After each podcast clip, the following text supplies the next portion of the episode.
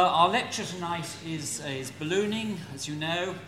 Uh, Dr. Janet Folkes, she is a lecturer in aerospace manufacturing at Nottingham University. Um, she's also, that's her daytime job, as it were. She is a balloonist of international repute. She has won many competitions, and she's going to tell us all about it tonight. Janet.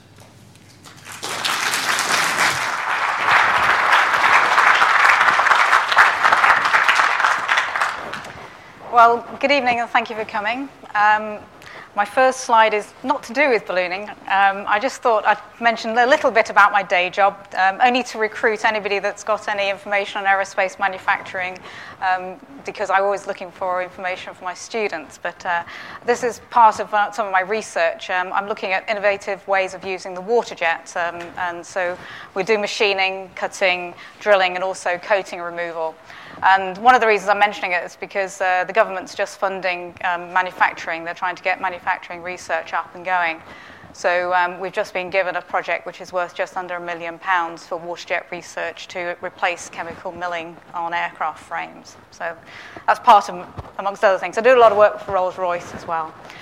Um, that's a composite fuselage taken from the Hawker Beechcraft, which is now Raytheon Business Jet, and they cut the windows out using waterjet. And we just we've got a five-axis machine, so that's my pretty things that I make with this uh, technology. And uh, we do a lot of other stuff, um, as I've mentioned. So that's the waterjet. I also work with lasers for something called additive manufacture. Near, near net shape manufacture is a big thing at the moment as well. And uh, we, we do laser deposition, which is fun as well. And that was what my PhD was a long, long time ago. It was related to lasers in aerospace. And we just deposit things. That's uh, powder onto, I mean, you can use it for a pair of turbine blades and things like that. And uh, that's titanium uh, compressor blades or building up geometries. And that's a nice lump of titanium built, um, I think it took 15 minutes to build that. So. And uh, as I mentioned at the bottom, the, uh, the initiative, which is a strategic advance to affordable manufacturing in the UK through leading environmental technologies, and it's called SAMULET. And I think you'll hear some press about that over the next couple of years. So, ballooning, uh, setting the scene. Uh, I want to talk about a bit about hot air and gas balloons because I think most people here are familiar with the hot air balloons, and some people from um, the past may have seen gas balloons. We used to have gas balloons in England, but uh, it's very rare to see a gas balloon in England now. Some of the history. Uh, the first flight uh, was the Montgolfier brothers, 1783, and the actual flight was from Paris. And um, um, then, about, I don't know, a few days later, um, Charles, as in Charles Law, um, took off in, in, a gas balloon. Um, but the, the Rozier, sorry, the, um, the hot air balloon was the first one to take off, and the Montgolfiers have the honour of being the first um, people to make the balloon for the first flight. Um, I'm into fabric and technology, so I just wanted to mention a bit about what they used. for hot air, they had fabric lined with white paper um, and then coated with a layer of al- alum. And uh, this gave fire resistance to this layer. And um, the, the thing I said it was connected, sorry, the thing I read about it was connected by a, a network of string and held together about, by about 2,000 knots. Uh, the thing was that this uh, was believed to fly by uh, the gas um, generated by making it very smelly and um, uh, so they made the smelliest concoction below the, um, the, hot, the, the, the, balloon to make it go up. Uh, later on, they discovered it was actually the hot air that made it rise, but so not a very nice place to be around one of these launches in the old days. Um, then gas balloons, as I said, was a few weeks later, uh, they came up with the gas balloons, and these are the ones that really took off in more senses than one in the old days. Uh, they were the ones that um, flew longer and better. So there was a, something called the Aero Montgolfier, and uh, that was made of a combination of different things. But the interesting thing, I had the information that this one was covered with gold beater skin, which was later used in the Bolognese, uh, sorry, not Bolognese, in, in the Zeppelins. Um, but anyway, um, that was some of the background of the fabric of the balloons. So just to say about hot air balloons, this was one of the English, the first English, sorry, Great Britain flights. He was in Scotland. And uh, this was made by a guy called James Tytler. And you can see it's a whiskey barrel almost, uh, so it's very Scottish. And apparently he flew this. He didn't fly it very far. And for the information I've got is it went to 350 feet and it flew half a mile. And of course, people were still not sure what the effect of um, you know, flying in a balloon or flying at altitude had on people. So um, he said uh, it was most agreeable with no giddiness. Um, also, apparently, he was wearing a cork jacket for protection. So, anyway, it's some very interesting ballooning history, but um, I won't go into that in great detail. Um, all to say that these balloons really didn't um, last very long. They ca- caught fire, they couldn't go very long distances. So, in those days, the gas balloons really became more popular. And it wasn't until we got to the 1955 when this person, who's the person on the left of your screen, was a guy called Ed Yost. Uh, the guy on the right is a guy called Joe Kittinger. I don't uh, know if anybody knows Joe Kittinger, but Joe jumped out of um, uh, a balloon actually um, at over 100,000 feet and set the, um, the highest parachute jump um, ever. Um, and it's still, um, uh, still, is still the highest jump today. And he did it as part of the validation to see whether you, uh, before, it was before you went into space. So it was a jump as part of those, uh, seeing if people would survive from going up from 100,000 feet and bailing out. Anyway, Ed Yost in 1955 came up with a prototype where he put basically a, like not Bunsen burner, but something like that, underneath a um, um, hot air envelope. And he made the first free flight in 1960.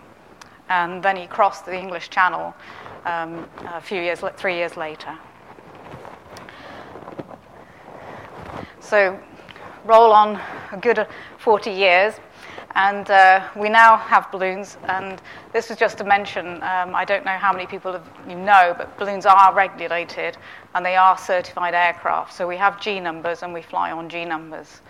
And they're manufactured and inspected to various civil aviation and now EASA standards. So uh, the balloon factories have to have the control, not quite as stringent as the aerospace manufacturers for engine parts, but st- we have to have the same traceability, etc. Pilots have an CAA or now European issued license. Um, we have exams, flight test, and a solo. And the exams are very similar to the PPL exams, except we do balloon systems instead of um, whatever you do for your uh, aircraft systems. Um, safety factors are higher than in conventional aircraft. Um, material and heat, we take things into different accounts on that.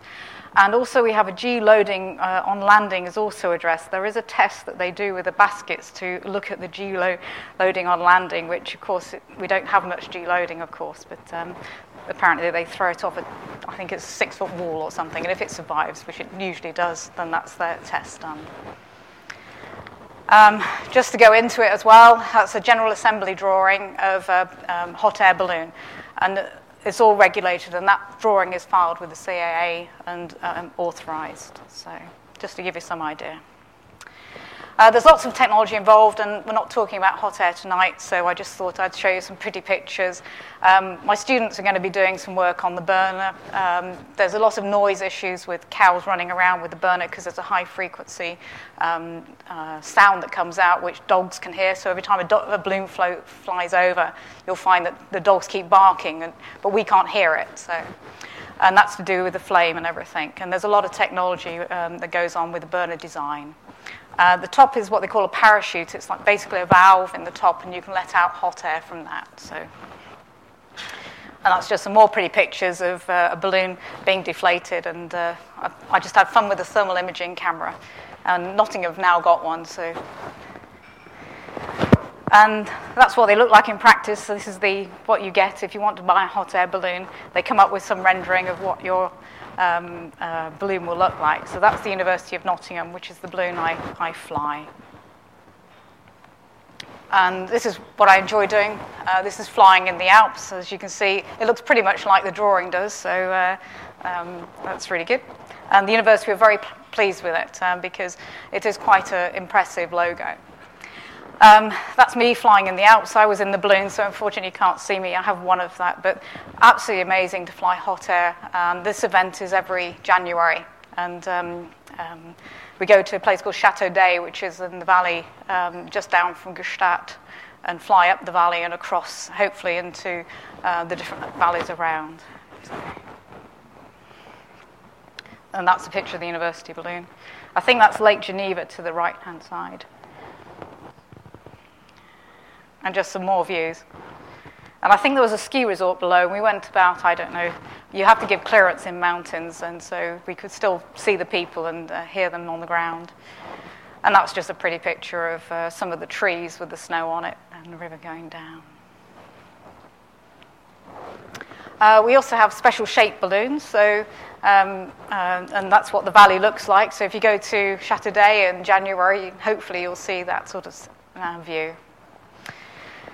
Uh, I don't know how many familiar. If anybody lives near Bristol, quite often we have special shaped balloons down there. Um, sometimes these land in fields near you, but uh, just. And uh, if Don Cameron was here, he could tell you all about the engineering that goes involved in design of these special shapes. And I always think it's funny to see a mouse flying in the mountains with you. So. And one of my friends flies a birthday cake, and I'm always impressed wherever he goes. I just see him heading off into the horizon and thinking, I wouldn't go there in a normal balloon, and there he is in this cake. So the special shapes aren't that difficult to fly, but packing them up is the real issue. So there's also something called one-man balloons, and this is me in a Russian spacesuit. Um, I didn't. I, I went to 7,000 feet in this balloon, but uh, um, I didn't go uh, to space in it. Uh, this one, they just wanted. They just launched this balloon, and they wanted some pictures to show that it was a, a cutting-edge technology or something. So that's me in that balloon. There you go. And uh, the good thing about these ones is that you can put them in the back of your car, or you can thumb a lift home and get your car and put them in the car. You don't need a trailer and a lot of crew for those. So you can have it like a his and her balloon if you want to in your family. So. And that's me flying over uh, Oswestry in Shropshire. Absolutely beautiful day. Um, uh, flying is wonderful. And countryside is absolutely amazing on these cold winter days. So again, hot air and gas balloons. So moving on to gas balloons. Well, there's three types of gas balloon. Uh, pure gas, uh, Rozière, which is a combination balloon, and super pressure balloons. Um, I'm not going to mention super pressure, um, it's a specialized field, and the stresses in the fabric um, need to be really accounted for in those. Gas balloons, well, in England, the first flight in a gas balloon was really by this guy Lunardi, and he took off from London, and I think he landed near South Mimms uh, one point in his uh, flight, and I remember he dropped off a cat en route. I'm not, not, sure why. I think the cat in the basket wasn't very happy or something. I think he was fighting with a dog actually. And uh, in those days, you know, they really didn't know. Um, they thought this the air was like the river, so they thought oars would help them fly and move around and uh, they really weren't sure what happened to people, so they kept on taking these animals, doing like animal testing nowadays for space flight. And they took a pigeon, a dog, and a cat, and all of them survived, except the cat wasn't very happy. So. And always, you know, drinking while flying. Well, they were all, everything I hear about the old days. They were always flying with alcohol. They were always drinking champagne or something in there. And Lunardi was no exception. So he became very cold, and so he fa- found it necessary to take a few glasses of wine. Anyway, he became famous because he had done this wonderful exploit, and uh, this is a picture of the balloon, which is in um, the uh, Pantheon in London. So. So moving on to 1975, there was a bit more going on, and uh, um, gas balloons became accepted. And there was one particular flight of Blanchard and Jeffries, which went across the channel from uh, Dover to Calais. Um, and there's lots of interesting stories about this flight. I don't know how many are true. Uh, Jeffries apparently put up the money for it, I believe, and Blanchard then decided that he didn't really want uh, Jeffries on board, so I think I spelled Jeffries wrong. Um, and uh, so he tried to kick him out, but Jeffries wasn't having anything of it. Anyway, they got towards the French coast, and according to uh, the uh, story, um, they needed to throw out lots of um, uh, ballast, and they ran out of ballast, so they needed to throw out their clothes as well. So they landed almost as naked as the trees by the time they got to the other side. Um, then we have Pilâtre de Rozier. Um, he became the first ballooning victim, and um, he attempted to cross the channel in an aero Montgolfier, which was this combination of, uh, the hot air and the gas. The problem was in those days they didn't have helium, so he used hydrogen. And unfortunately, exploded, and uh, he got killed. Uh, but it's after him and, and that concept, because his concept was sound. It was just unfortunately the hydrogen did, didn't like having the flame below it. And um, um, they, the, those became the round the world balloons. Um, so, round the world balloons, advent of helium, they came the Rozière design. And because you now, in a gas balloon, you have sand, and when you run out of sand, that's the end of the flight. In Rozières, you use the burner, and that you don't need to ballast then. And just to show you two of the round the world pilots, the people that made the round the world flight, I don't have, which is Brian Jones and Bertrand Piccard. I don't have a photograph of them, but on the right hand side, Steve Fossett, on the left hand side Per Lindstrand, and they're doing some test flying. And that's the typical, how a typical Rozière balloon would work. You'd have the gas cell at the top and the hot air cell at the bottom, and you have a burner. So at night, you'd use the burner to keep the hot air cell warm. And that's to give you some sort of scale of those things. They're really quite large scale. And there's a lot of technology behind them, and I'm not going to talk about that technology because I really want to talk about my, my flight to Spain this year or last year. Um, but that's the hot air welder. The seams are welded using hot air welding. Um, and all these machines I, I um, spec'd and scoped for the company. I was working there. And I think within six months of not having any of these machines, we got the machines in, validated them, got them approved by the CAA, and got the aircraft built, which was quite a feat. And I didn't sleep much. Um, tensile testing machine, again, we bought this in, and it had an environmental chamber so we could test those seams in it. Uh, this is a helium sniffer which was specially built for this project. Um, I talked to somebody who had a mass spectrometer and they said that they could probably make it. So we made sure that every seam was gas tight. And we didn't want Richard Branson coming down in the middle of the sea, so that's why we ended up doing this technology. Uh, all the electronics and everything was tested uh, in an altitude chamber and um, uh, you need, sometimes need to be able to see inside. So there was also a transparent hel- uh, housing made for that tech chamber. So there's a lot of technology that went into that round the world project. Some of it knocked on and is uh, knocked onto the Beagle lander. Uh, they, they ended up making some of the landing bags for that and some of the technology. Cargo lifter airship, uh, we also did some testing of the fabric for that. And, and there's a lot of spin-off uh, uh, things that they make today, like inflatable buildings in the company. So I can give you another talk about that another time. And inflation and pressure, test, a bit like an aircraft fuselage get pressure tested, balloons get pressure tested, and this is uh, the, the um, around the world being pressure tested in Cardington aircraft hangar. So, gas balloons. Gordon Bennett. Uh, I don't know if anybody knows much about this, but uh, the Gordon Bennett uh, is the oldest air race in the world that's still running, I believe. Um, it was started in Paris in 1906, and it had 200,000 spectators watching the takeoff. And it's a gas balloon race where the longest distance wins, and it's the Great Circle. Now, as a balloonist, this is the, the race you aspire to fly in. So, this is when I was, uh, I don't know, just got my license, this was the one I wanted to do. But you have to get a gas license, not a hot air license, to compete in this race. And getting a gas license in England is very difficult because at the time uh, there wasn't any gas examiners. So, there, there was one, but he, was, he, he had just died and they hadn't appointed another one. So, um, the name, well, it comes from James Gordon Bennett. James Gordon Bennett was the son of the New York um, Herald. Um, um, well, his father founded the New York Herald, and James Gordon Bennett took over in 1866 and inherited his multi million dollar estate. But he was also very good as well, and uh, he was the one that sponsored uh, Stanley to go and find Livingstone in Africa. I think it was Africa. Wrong. Um, he read, read, sorry, he uh, um, led a very playboy type lifestyle, and um, but he was in, big into sports, and especially if they were expensive and um, not sexy, but uh, sort of a bit uh, like sailing or ballooning or motorcar racing. And motorcar racing in 1906 was just beginning. So he became a sponsor of these events, and he also, uh, the Isle of Man um, Bennett Trophy races are well known and um, there's a trials course named after him on the Isle of Wight, Isle of Man, sorry. anyway, from what's important to me is that he inaugurated this long distance balloon race and uh, it became the International Gordon Bennett Gas Balloon Race.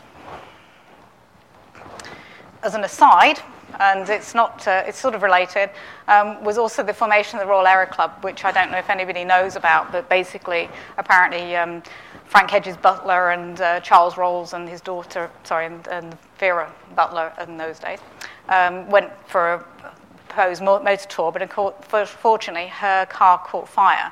So they decided that they would go for a balloon flight instead, and they went with Stanley Spencer. And uh, they decided to form the Royal Aero Club after this flight. And because Vera was there, they let women into the Royal Aero Club, which was in those days very unusual. But after that, uh, Charles, uh, Charles Rolls was very, um, I guess he then ended up liking ballooning. And so he competed, well, he flew quite a lot of gas ballooning, but he then ended up competing in the very first Gordon Bennett gas balloon in Paris. And he came third, landing in Hull. So that's the connection between Rolls and gas ballooning. So, just to mention, I've talked a lot about gas ballooning, but what is it? Well, this is the retrieve in the old days. In 1896, the Royal Engineers were packing up a balloon and putting on their horses. So, present, well, that's my old car and the trailer on the back. So, that's sort of what it looks like. Landing in the field in France on this particular one. You need lots of kit. Um, and for this Gordon Bennett gas balloon race, because it's a long distance balloon race, then they ask you to take some of the safety things that you wouldn't normally carry on a flight. So in the foreground, uh, we've got um, a life raft. And uh, in the foreground, we've also got the blue bucket. So for long distance flying, I won't go into what the bucket's used for, but it will answer any questions anybody's got later. Um, we've also got oxygen and masks, and uh, that's a, that's a um, ELT and also an EPIRB. I think we took both on this last flight. So, and, and they're for emergency locator transmitter. So if you you ditch somewhere, you can send them off, and it will send out to the right frequency to get the um, rescue services to you. And they're, they're, they're taken on board as safety. Um, we also have some food and water and ready-made meals and wonderful designer clothes. So, Um, in a hot air balloon, it's usually quite warm, but a gas balloon at night gets obviously quite cold because we don't have the burner. So. You also need to be lightweight. So uh, the person I was with there was Anne Rich. Um, Anne doesn't have a gas balloon license, but she could fly with me because she flies aeroplanes and she has a hot air balloon license. So she came with me. Uh, here we have these two, and those guys couldn't get off uh, uh the ground at all because um, they're too heavy. Uh, I went to 22,500 feet in that balloon. and it's the same balloon. So it just gives you an idea of like weight balance and what you can do with it. So uh, I was on my own, of course, and, and I'd got a weight advantage over them. So. Uh, we can also read maps. There's a lot of map reading involved, and there's a lot of um, RT and um, negotiation with airspace as well. So, just proving that we can read maps. Um, sand, yes, we do have sandbags. I've got a nice video of filling of sandbags, so if anybody wants to do that, then they're always welcome. Um, it's, um, there's also the basket, that's the sort of basket you have, and what they call the load ring. The load ring connects the basket to the, what we call the envelope, which is the top bit. So. And of course, you're flying in an international race, and we're representing Great Britain, so you have to have the British flag. And why go small? We go big. We like a big flag. And it's actually very useful because sometimes you can't see um, where the, who's which balloon. But uh, believe me, with that flag, they know which balloon it is. So. Um, fillings with hydrogen. Uh, helium's very expensive. And uh, quite often, um, most of these races are on hydrogen. Sometimes they're run on helium because if the hosting country um, can't, um, has fire regulations or there's um, problems with that. But uh, most often it's hydrogen, especially nowadays with the economics as they are. And that's what a typical gas balloon inflation launch field looks like. Um, lots of preparation, lots of balloons around and, and things. And I've got some more slides coming up on that. So, and you can just see the fill hose there. So that's coming from the tanker into the balloons. And um, there's certain fields in Germany where you go and the actual pipe hydrogen into the center of the field and then take off to the different balloons around it, which was always good except for if somebody's smoking around. So they do ban smoking. So, um, there's couple of different types of balloons, but this is a traditional old gas balloon which is netted.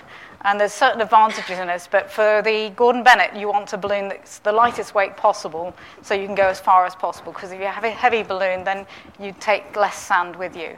And here uh, we're trying to fly the longest distance, so if you take more ballast, the chances are you can go further. So um, that's a netted gas balloon, and there's transferring the, from the, the sorry, transferring the weight from the envelope to the basket is the critical point. And if you, we have what we call a balloon meister to help us with that. So. And uh, the balloon meister's job is not to lose the balloon, because you could lose the balloon at that stage. And Giles Camplin's in the audience is a very good balloon meister. So. And that's what the launch site looks like, typical for launch. So, um, there you go. And just some more pretty pictures just to show you. And this, in this race, this wasn't the one I've just flown in, but uh, this was my balloon here, and I own that balloon. And it sits in a garage in Germany most of the time. So, this is, and I also own one of these balloons as well. I get them secondhand, don't worry. Um, and uh, this is in uh, Albuquerque, New Mexico. And here we filled on helium because this particular fabric um, it's a very lightweight balloon and very competitive. Unfortunately, you can't use on hydrogen because it generates a lot of static. It's one of the new materials. So my aim is to find a lightweight material that's good for hydrogen. And in this balloon, I actually flew 2,400 kilometers to uh, Canada from Albuquerque. Um, just pretty field. And takeoff can be day or night. Typically in the Gordon Bennett, it's night. And one thing in this photograph, uh, we have a big bucket here, but I had a male co-pilot. Um, here we have uh, a tracker, and that tracker sends a signal back. Um, we're not allowed to tamper with that uh, at all, and that's how it, the race gets recorded. Um, this was the high split forecast uh, for this particular race um, on the day in 2005 from Albuquerque. So we took off here, and we, we did actually track pretty much up here. We landed somewhere around there um, and uh, in Canada, which is quite a nice flight. But again, another story. Uh, weather maps, um, we're always doing this sort of forecasting and uh, looking at the weather, and so that's what sort of weather maps we get. And just to say that uh, this year's Gordon Bennett is going to be in Bristol, um, and it's the first time ever it's been in the UK, and that's because England won it in um, 2008.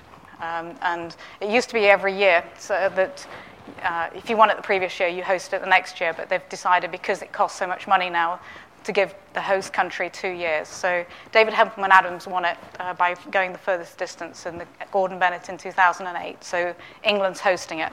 And it's going to be the first ever Gordon Bennett gas balloon race held in the UK. It's on September the 25th. It's a Saturday night. And it's organised by a committee which is authorised by what we call the British Balloon and Airship Club, the BBAC. So uh, it should be spectacular if you can get to go and see it.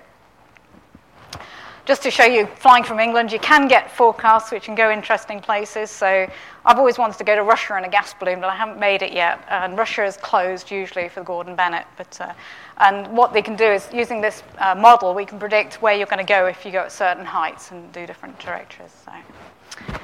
So, I'd like to talk to you about the Gordon Bennett in Geneva this year, well, 2009, and this is the flight that I've just done. Again, there's a high split model, and this was the competition area as well. So, the interesting part here is this is Africa, and it's out of bounds. And um, you can see here, if you can avoid this area, you can go to Turkey. So, when you look at this uh, forecast, if you take the low level route, you'll end up sort of wandering down here. If you take the middle route, you'll come this way. And if you take the high level route, you could get to Turkey if you really sort of um, try. So um, some of the balloonists decided to uh, do different things, and it was just later on the strategy.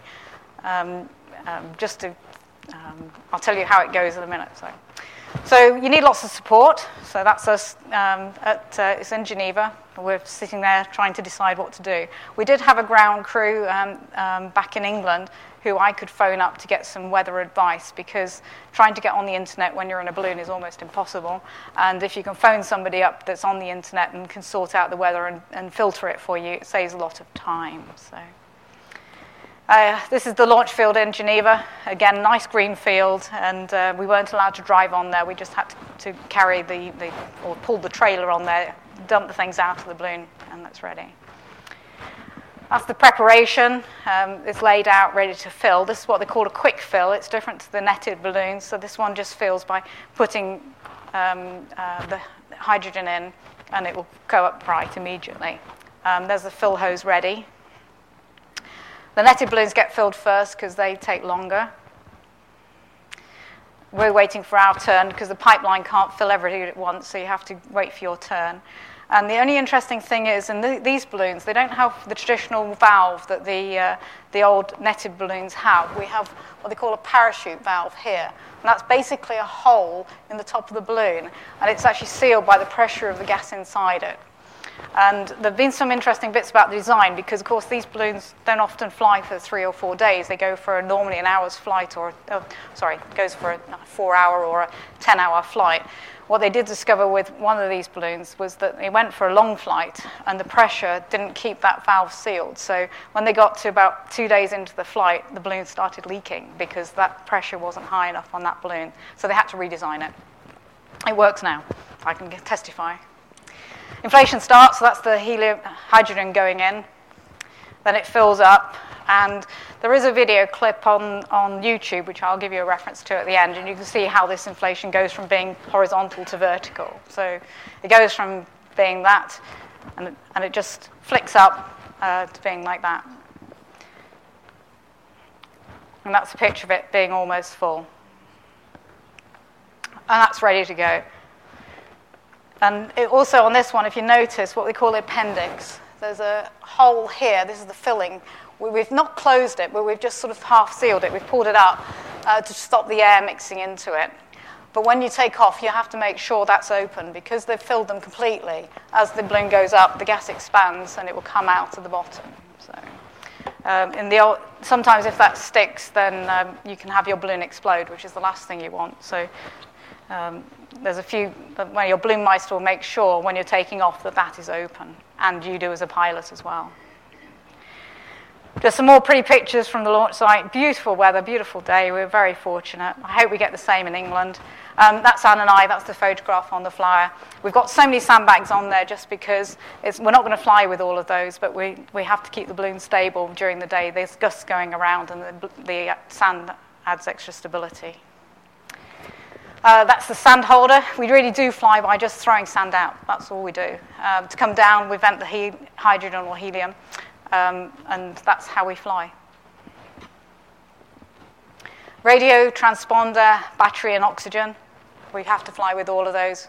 And unfortunately, they're not pre installed like they are in aircraft, so we're always making sure they work. So. And the, carrying batteries for this is actually one of the and solar panels to try and because you want lightweight, you don't want to carry too many batteries, and you want to be able to recharge in flight. So uh, that's the bed. So um, and a backup radio, an Icom backup handheld. Oh, and just uh, go back to that one. The that there is a flap, and the flap means that you can put your feet out and lie flat along here so it was very comfortable. Um, it's a final briefing, so it's 8 o'clock in the evening. Um, everybody's there, and that's David Hempleman-Adams. He was the person that won it, the right to have it in England. He won it two years ago. First English person to ever win the Gordon Bennett. And he's a very famous explorer. Uh, just so um, this, you can see Geneva's got very nice weather, so we've got four knots in Geneva, so in perfect launch conditions. We're going to go to Marseille and uh, Montélimar, 30 knots, 38 knots, so uh, not quite so good down there. Um, and they were saying that the Rhone Valley had got a Mistral in it, so um, uh, it was just developing, but wasn't going to be fully developed when we flew. So we decided to, to fly that uh, trajectory down the Rhone Valley, ending up to be near Marseille in the morning and they said it shouldn't be too windy near Marseille. Um, that was the site at night. Um, more pictures. Anne in her wonderful designer suit. And, and this is, we use this eventually as a sun shield um, for, because during the day it actually gets very hot in the balloon. So, and always take off time.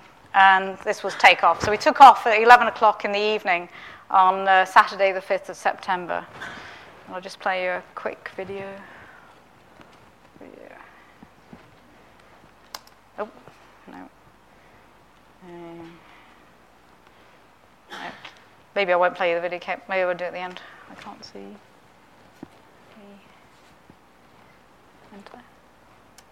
No, okay, I'll do the video clip at the end, sorry. Um, Geneva by night. Absolutely beautiful. After all the preparation, taking off and flying is amazing. And believe it or not, next morning, uh, we had an eventful night going through Grenoble and over some other Lyon airspace and everything. And we came down this valley here, and we aimed to come out here. And we have a decision here that we don't want to land, well, we had to decide whether we're going to land or fly through uh, the next day. And we were in good shape to go out to sea, but you have to make sure that you are in good shape to go out to sea, have enough ballast, have enough food, the balloon's not leaking and things. So we had a, a decision whether to land, um, and notice there's a wind farm here, which is always not a very good place to land near wind farms normally. Um, but anyway, we decided to carry on out to sea. Um, that was uh, sunrise over the French coast, so we could land, um, but we've decided that if we are going out to sea, we've spoken to our Met people, and they say we should be able to get back into land. It'll be slow over the sea, but we should be able to get there. And that's just another pretty picture. And the decision, this is the final point. When we get to here, we can't really go out or uh. And that was a Swiss balloon that was quite near us as well. And they went out to sea too. So.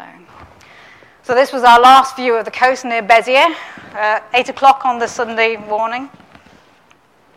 And that's where the star is there. And as you can see, we then spent a, a we've come down the Rhone Valley and then going out to sea. We decided to go out to sea. And um, we spent the next one and a half days getting back into land.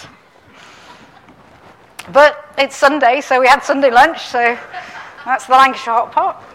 Um, and how we do it is uh, we have a heater pack and it heats up. Um, we put water on this uh, pack and that heats up whatever's inside that bag. So, and not quite the Sunday roast. Um, Sunday evening, uh, we're still over the sea. nice sunset and lots of balloons below, sorry, boats below. Um, and it's very nice because it was warm over the Mediterranean. And we're slightly um, comforted by the fact the Mediterranean Sea is a warm sea compared to the North Sea. So, at the time, we didn't know that uh, the race was developing, um, and in hindsight, what happened was that these three decided to go in the Rhone Valley a bit lower than we did. Uh, we decided to keep above the Mistral because we want to keep out of the turbulence of it. I was told by one this that balloon there, the Austrian balloon, uh, that he had, um, I think it was 100 kilometers an hour he was doing at night down the Rhone Valley. Uh, and that's why these guys are actually way ahead. They were very fast down that Rhone Valley. The only problem was that they were too fast and they missed this left turn to go to Spain. So these guys here, this pack, were actually in very good shape if they'd carried on flying. They could possibly get back to the Spanish coast. What happened in the end was these three landed in Algeria. And Algeria was out of the competition area. So uh, and I have lots of stories about them coming in because just before they got to the Algerian coast, uh, the wind changed and uh, they really couldn't get into the coast in the last 10 miles. They could see land, but they couldn't get there. And they were very worried. And I had uh, conveyed to me some, some very um, sort of worried uh, messages. Did I know anything about the weather there? But they talked to a weatherman eventually. And all three of them managed to land in Algeria. Uh, the only thing was they were told to land near a police station because apparently the area they were landing in Algeria was where the terrorists are, and they were likely to be kidnapped as hostages. So, anyway, they, they landed fine, and all the people, locals were friendly, and they didn't land near police stations, and they got, got back okay. These guys landed there in the end, uh, and this guy landed in Sardinia, and uh, he had to land because he wasn't allowed to fly VFR over Italy at night. So, he ended up landing there. Anyway, the rest of the pack's here, and I'm just there. So, And that was the final thing. And the bottom there is a picture of Algeria when they landed in Algeria. So. And landing in Minorca is another story as well, because it's got very small fields and it's got a very big mountain before as they came in, so they had to go over the mountain then descend quickly to get into that island. And they had lots of bruises on them. So we're now on Monday, 8 o'clock, uh, sunrise. We're still over the sea. We're only doing 5 to 10 knots. We're crawling along. It's 24 hours since we last saw land, 33 hours of flying. Uh, we're skirting the Spanish coast just off Barcelona. We, just, we did a wonderful um, flight right round the uh, Barcelona airspace. And um, uh, the controller really wasn't bothered about us because we were just one mile outside his airspace all the time. And at one point, I thought I was going to go in there, so he got hold of him. He said, Oh, don't worry about it. So, uh, midnight on Sunday, the track swung us more to the west, uh, so I think you saw from that previous track. So, finally, this is uh, about on the Monday, later on in the day, we see land in sight, and you can see it sort of got a bit cloudy and that sort of thing. And at the time, there were some wonderful thunderstorms going on in mainland Spain because you're talking about September, it's still warm over there. And we're nearly there, but we're still, and I keep on thinking, is that wind going to change? I didn't realize it changed for the other guys, but, and eventually, about after 32 hours over the sea, 41 hours of flying, we came back into the Spanish coast. Uh, we had a little bit of a problem here trying to fly in the wind fly through the night, so I nearly landed because I really couldn't, wasn't going to play around at five knots in a sort of um, wind um, at night trying to get over the Spanish mountains that we were going to go through. But eventually we did get the right wind. Uh, we went up high. And the, the problem with going up high, there was a band that was going back out to sea. And of course, you didn't want to do that. And in gas balloon, you don't want to experiment too much because we're trying to do this competitively. So if we flow out sand to go up to, test it and it's not there, then we have to valve to come down again. But we found out that um, we talked to our Met guys and uh, we found we were told the band would be at 6,000 feet, and fortunately it was. So, just more pretty pictures of the coast coming into Spain, and uh, I'd quite like to have gone to the beaches here, but. Um, and there we are. We've made the decision to carry on flying. So this is now Monday night. Uh, we've been flying since sun- Saturday, uh, going inland into the hills, and this is a picture of the hills. And again, it's not easy terrain to land in, so you don't want to have an emergency over there. So you have to be very clear when you go into that night that you've made the decision to carry on. And just some more pretty pictures. Uh, thunderhead dissipating, we could see it in the distance, so it was dissipating, so I was happy. Um, I did check whether the next day the forecast had any um, thunder happening, and they said not before three or two or three o'clock. They thought it would be fairly stable. So it meant that if we did need to land in the morning, we should be fine, theoretically. Uh, Spanish mountains, 6,000 feet. Uh, they were, we were at 6,000 feet. The, the mountains were. Um, we ended up having to go higher because I think some of the mountains were higher than that and the weather's beginning to settle. So, uh, sunset on the Monday evening, just views from the balloon.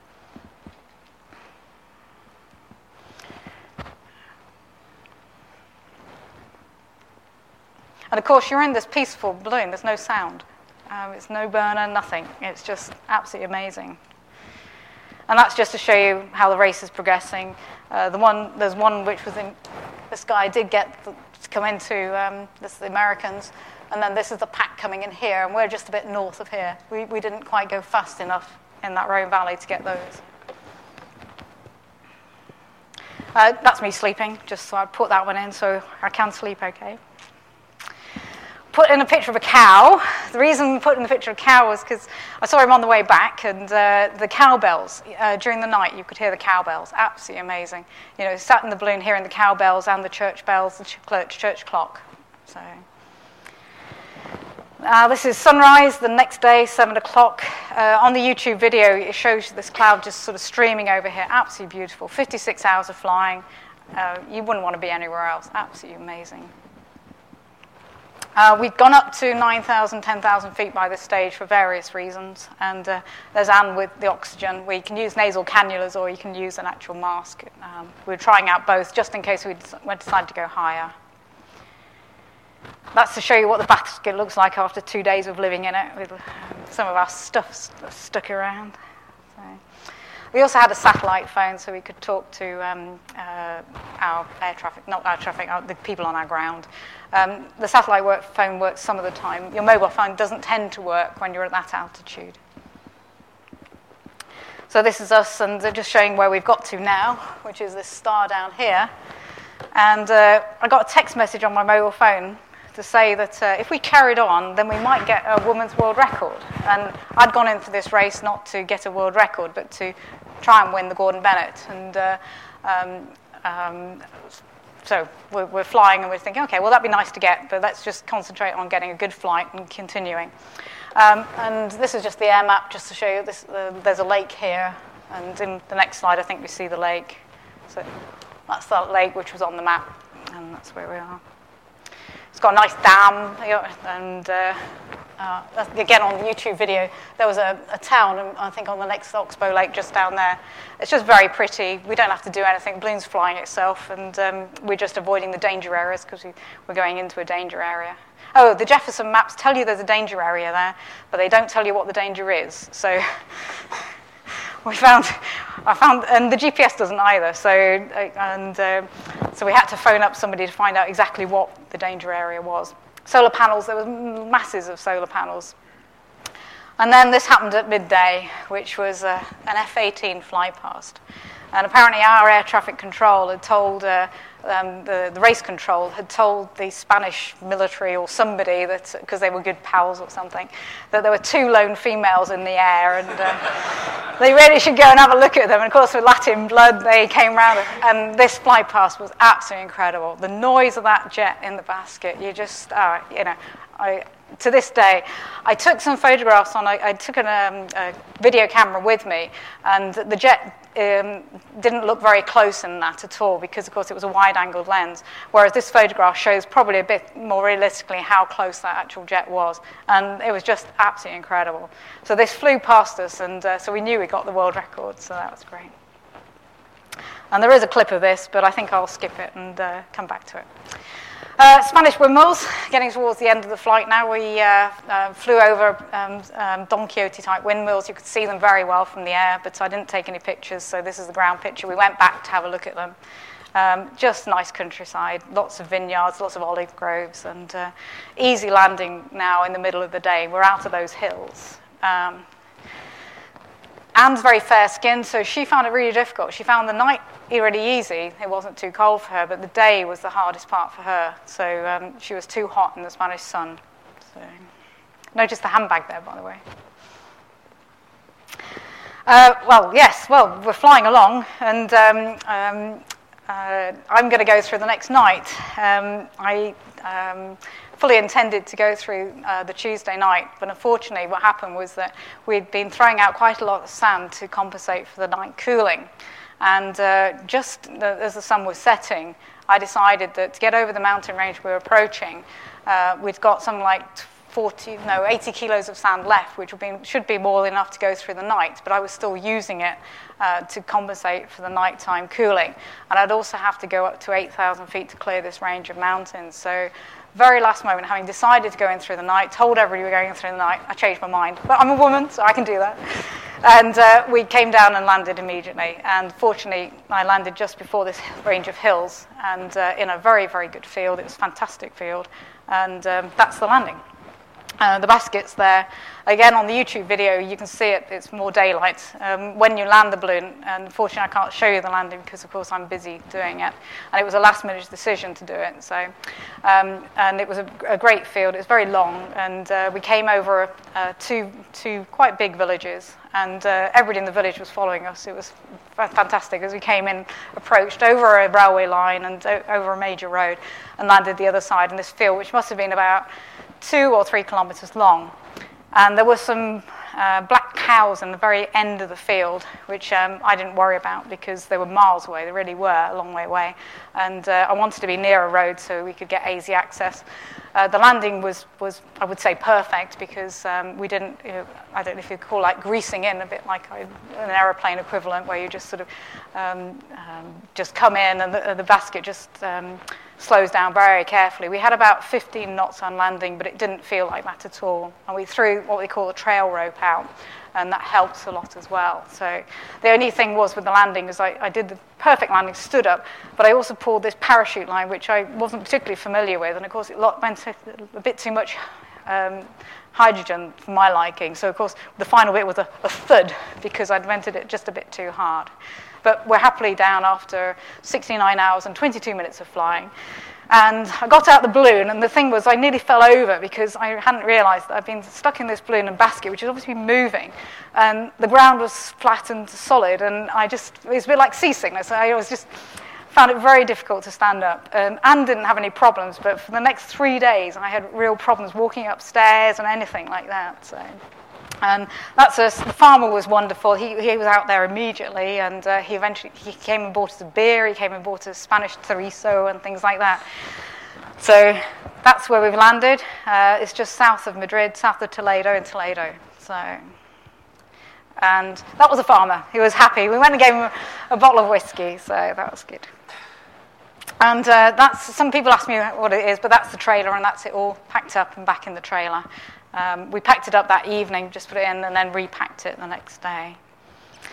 Uh, the only problem with that field was that those nice black cows in the field, of course, being Spain, weren't cows.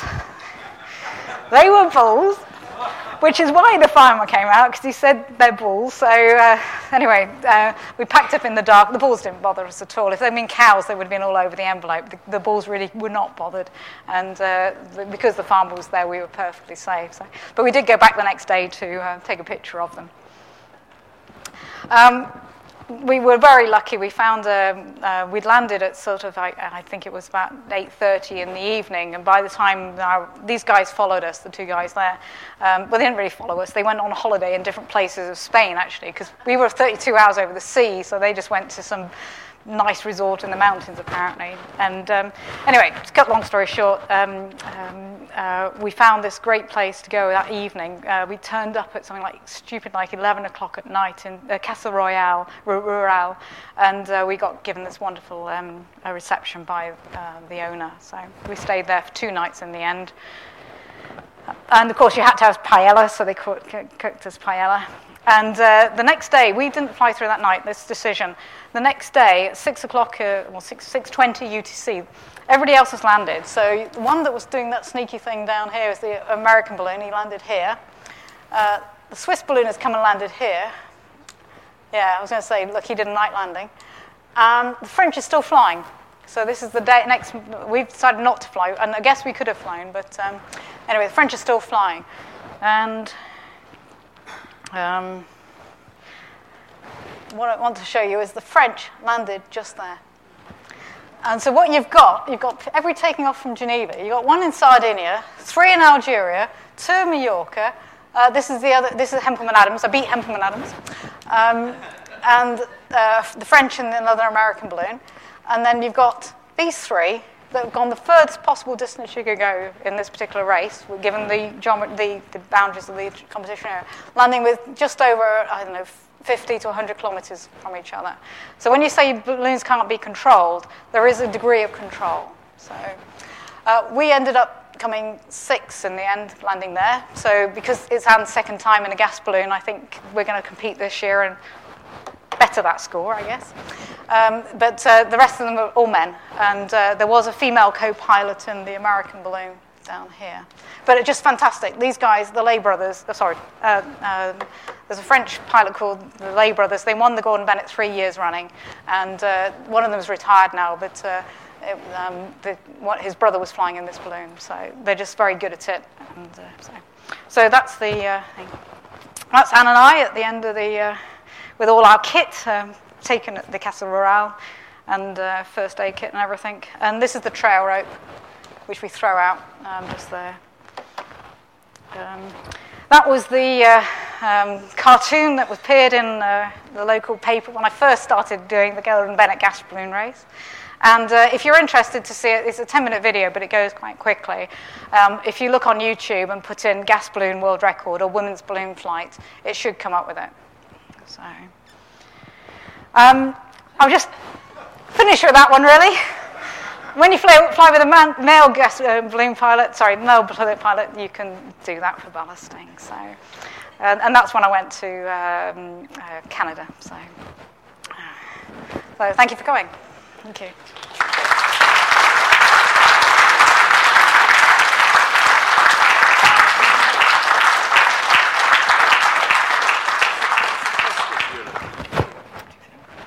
Maybe. I think so. You should be able to. I should have. I don't know to. Um, I'll do the takeoff first. Okay. Yep. Let's take off. Yeah. This is takeoff.